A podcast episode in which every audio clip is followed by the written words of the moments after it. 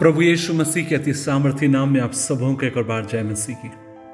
अज़ीज़, आज एक खास संदेश मैं आप सबके साथ बांटना चाहता हूँ और मैं चाहता हूँ ध्यान से इस संदेश को सुने। और मैं विश्वास करता हूँ आज परमेश्वर कईयों के विश्वास को बढ़ाएगा, कईयों की आशा को उसके प्रति बढ़ाएगा। आज के मनन का भाग हमने लिया है। रोमियो की किताब अध्याय पंद्रह और उसकी चार और पाँच आयत लिखा है। जितनी बातें पहले से लिखी गई, वे हमारी ही शिक्षा के लिए लिखी गई। कि हम धीरज और पवित्र शास्त्र के प्रोत्साहन द्वारा आशा रखें। धीरज और शांति का दाता परमेश्वर तुम्हें वरदान दे कि मसीह यीशु के अनुसार आपस में तुम एक मन हो जाओ। अजीजों, परमेश्वर का वचन ये कहता है कि प्रभु परमेश्वर ने आपको मुझे पवित्र शास्त्र बाइबल दी और ये पहले से आपके लिए मेरे लिए लिखी गई। अजीजों, बाइबल इस दुनिया के अन्य धर्म ग्रंथों से बिल्कुल भिन्न है। उसका बड़ा कारण यह है, क्योंकि अधिकांश जो धर्म ग्रंथ लिखे गए किसी एक व्यक्ति के द्वारा लिखे गए, और एक स्थान पर शायद हो सकता है लिखे गए। लेकिन परमेश्वर का वचन जब आप और मैं बाइबल पढ़ते गए, एक बात आप और मैं पाते हैं, और वो यह है कि बाइबिल तीन अलग अलग महाद्वीपों में लिखी गई। Asia, Africa, Europe. और जिन लोगों ने इसको लिखा, वे लोग 40 से अधिक लेखक थे। क्या आप कल्पना कर सकते हैं, लगभग 1600 से अधिक वर्षों में ये बाइबल पूरी तरीके से रची गई। किन लोगों ने इसको लिखा? राजाओं ने इसको लिखा। सरकारी कर्मचारियों ने इसको लिखा। साधारण से लोगों ने, खासकर भेड़ बकरियों को चराने वाले लोगों ने इसको लिखा। गीतकारों ने इसे लिखा। मछली पकड़ने वालों ने इसे लिखा, याजकों ने लिखा, जो लोग चुंगी लेने वाले थे उन्होंने लिखा। आप और मैं देखते हैं, पॉलुस एक तंबू बनाने वाला एक इंसान था, उसने इसको लिखा। और आप और मैं ये भी देखते हैं कि इसको ना केवल एक ही समूह के लोगों ने लिखा, वरन आप और मैं ये भी पाते हैं कि इसको लिखने वाले यहूदी भी थे और इसको लिखने वाले गैर यहूदी भी थे। लेकिन आप और मैं देखते हैं, सर्वशक्तिमान परमेश्वर की ये योजना का एक बहुत बड़ा एक भाग था कि वह अलग अलग जगहों से लोगों को लेता है ताकि अपने वचन की वो सृष्टि कर सके। अजीजों, परमेश्वर के वचन में लिखा, दूसरा तिमोथियस अध्याय तीन, उसके सोलह पद में लिखा है कि संपूर्ण पवित्र शास्त्र परमेश्वर की प्रेरणा द्वारा रचा गया, अर्थात द इंस्पिरेशन द्वारा, इंग्लिश में इंस्पिरेशन है, प्रेरणा द्वारा लिखा गया। और जब आप और मैं उस शब्द को वास्तव में समझने की कोशिश करते हैं, तब आप और मैं जानते हैं, प्रेरणा का मतलब वहाँ पर जो पॉलूस कहना चाहता, वह है परमेश्वर की श्वास। जैसे परमेश्वर ने आदम के भीतर अपनी श्वास को फूका और आदम जीविता प्राणी बन गया।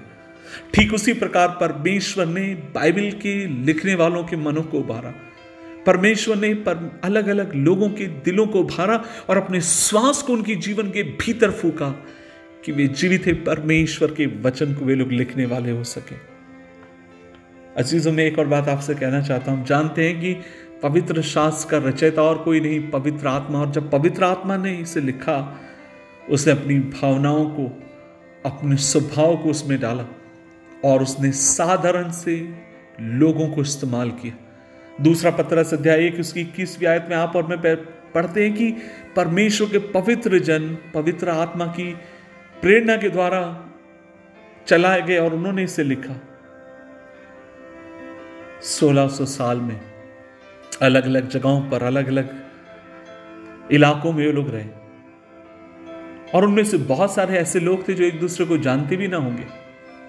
लेकिन जब उन्होंने लिखा आप और मैं कहीं भी बाइबल में यह नहीं पाते हैं कि उन चालीस लोगों ने एक दूसरे के विचारों के प्रति विरोधास्पद विचारों को उन्होंने लिखा।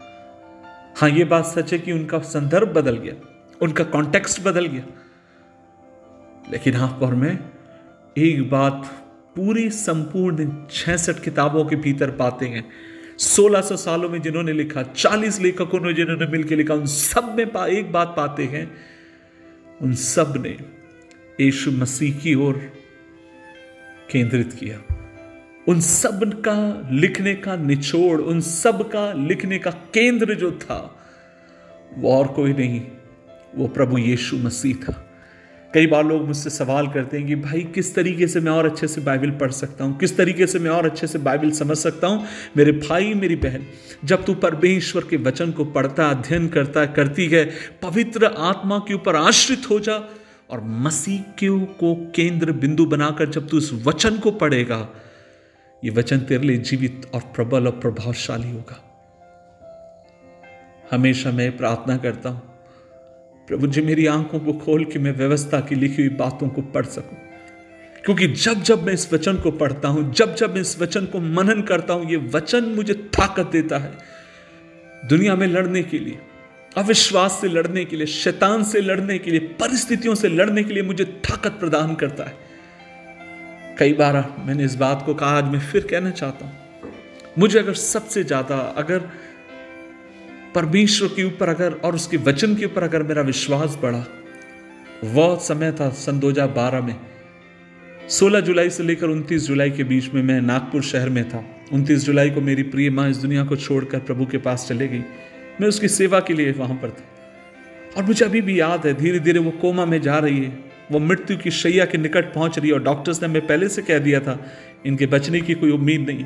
और हम लोग परमेश्वर के स्वर्ग राज्य के लिए अपनी माँ को तैयार कर रहे थे और मुझे अभी भी याद है, जब उसके बगल में बैठता था, लेटता था, वो बार बार मुझसे कहती थी, किशोर, क्या तू मेरे लिए परमेश्वर के वचन को पढ़ सकता और मैं बार बार बाइबिल खोलता, उसके लिए पढ़ता घंटों घंटों कई बार रात के समय उसके कान की तरफ़ ज़ोर ज़ोर से बैठ कर परमेश्वर के वचन को कहता। और एक दिन मैंने उससे पूछा, क्या माँ, तुझे मरने से डर लगता है? और तब उसका उत्तर आज भी मेरे कानों में गूंजता और उसने मुझसे कहा किशोर मैं मरने से नहीं डरती हूँ, लेकिन जितना अधिक इस वचन को मैं सुनती हूँ, उतना अधिक मेरा विश्वास और अधिक बढ़ता चला जाता है सुबह के समय। यदि आप अपने विश्वास को लेकर स्ट्रगल कर रहे हैं, आपके जीवन को लेकर अगर आप संघर्ष में हैं, आज सर्वशक्तिमान परमेश्वर आपसे कहता गया अगर जब तू इस वचन को पढ़ेगा, मेरे जीवन की श्वास तेरे जीवन में फूकी जाएगी और तू मेरे वचनों को समझने पाएगा। और ये वचन तेरे जीवन, तेरे परिवार, तेरे भविष्य को बदलने के लिए विश्वास योग्य है दुआ करें। प्रभु जी, इस वचन के लिए धन्यवाद। अनुग्रह दे कि हम तुझ पर और अधिक विश्वास करें, तेरे वचन पर विश्वास करें। यीशु मसीह के नाम से मांगते हैं। आमीन आमीन आमीन।